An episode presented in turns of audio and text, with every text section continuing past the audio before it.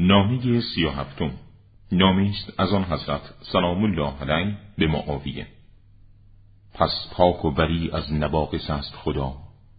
که اندازه به هواهای مستند به بدعت و شک و تردیدهای ناشی از پیروی شیطان و حوثهای حیوانی ملزم شده ای. این الزام نابکارانه تو همراه با ضایع کردن حقایق و زیر پا گذاشتن پیمانهایی است که عمل به آنها را خداوند از تو خواسته است. و مردم درباره آنها علیه تو حجت دارند. و ما پرگویی تو پیرامون عثمان و قاتلان او جز این نیست که تو مردی هستی که وقتی پیروزی را از آن خود می‌دیدی او را یاری کردی. و در آن زمان که پیروزی برای او لازم بود او را تنها و شکست خورده رها کردی. و سلام.